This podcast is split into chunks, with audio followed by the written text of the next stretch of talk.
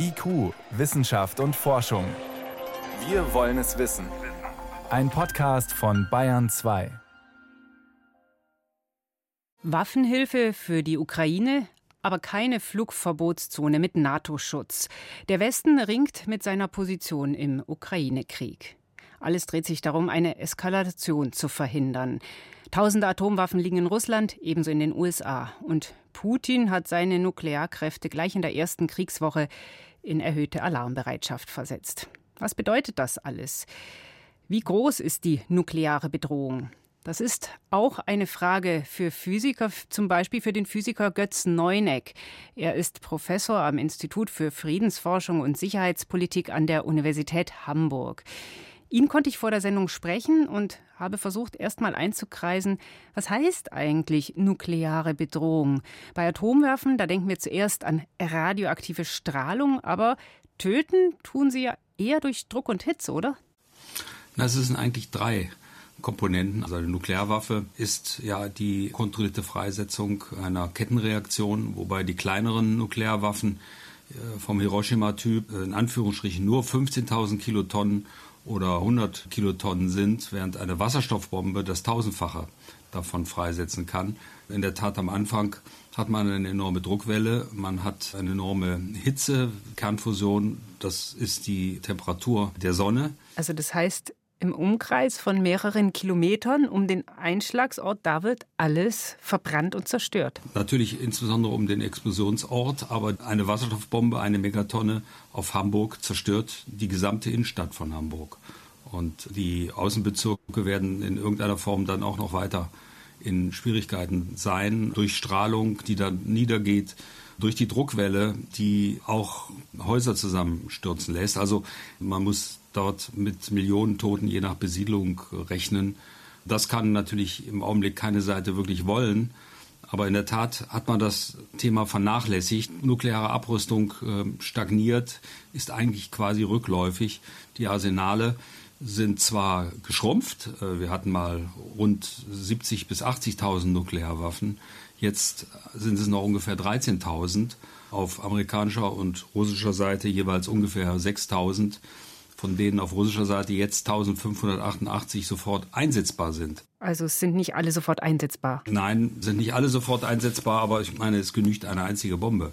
Wir haben es hier immer noch mit einem gewaltigen Vernichtungspotenzial zu tun und ich würde nach wie vor unterstreichen, dass die militärische Nukleartechnologie die einzige ist, die die Erde innerhalb von 24 Stunden zerstören kann. Und wenn jetzt eine Nuklearmacht entscheidet, so eine Waffe einzusetzen, heißt es dann, dass sofort der Worst Case eintritt, die globale Vernichtung? Oder sind auch Szenarien denkbar, wo es im Prinzip um einen ja, Nuklearkrieg niederer Intensität geht? Ja, diese Debatte gibt es natürlich auch schon seit langem und moderne Gesellschaften werden auch beim Einsatz einer einzigen Nuklearwaffe an den Rand der Kapitulation getrieben werden. Deshalb ist es wichtig, dass die Abschreckung funktioniert, dass beide Seiten wissen, dass sie nur unter Inkaufnahme der eigenen Zerstörung diese Nuklearwaffen einsetzen können. Das ist ja geradezu die klassische Abschreckung. Aber gibt es natürlich die Debatte, ob Nuklearwaffen auch in konventionellen Kriegen eingesetzt werden können. Wir wissen von den Doktrinen, dass das in realer Reichweite ist, äh, im Kontext Indien, Pakistan, auch in der russischen äh, Militärdoktrin.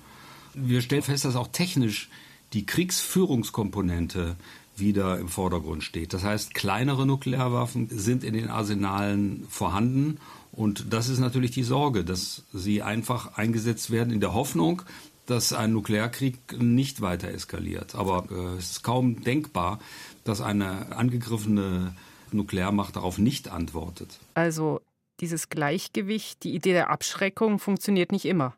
Ja, es ist ja das Gleichgewicht des Schreckens. Es ist ja im Grunde genommen derjenige, der als erster schießt, stirbt als zweiter.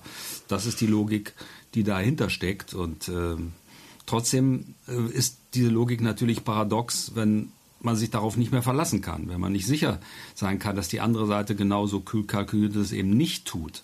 Das Argument bei Putin ist, dass wir immer gesagt haben, er ist ein strategischer, denkender Mensch und er wird es nicht tun. Aber wir haben natürlich auch alle gedacht, er wird die äh, Ukraine nicht angreifen. Und das ist natürlich die große Verunsicherung, die jetzt ausgeht. Was folgt daraus?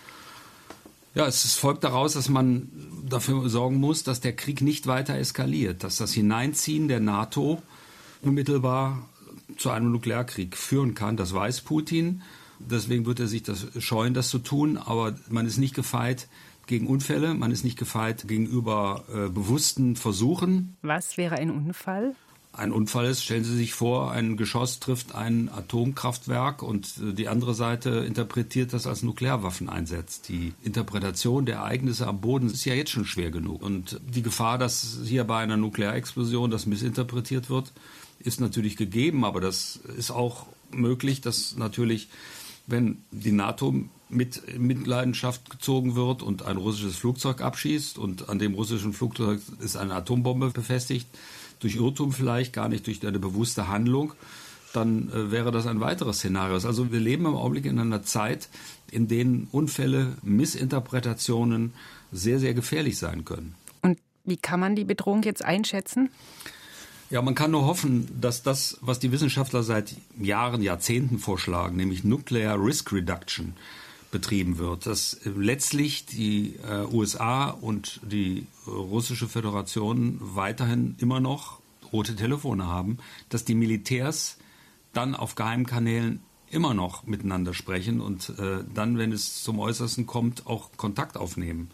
Es gibt einen ganzen Katalog von Risikoreduzierungsmaßnahmen. Bloß das ist verloren gegangen mit dem zunehmend feindlichen Verhalten untereinander. Wie viel Angst macht Ihnen das gerade?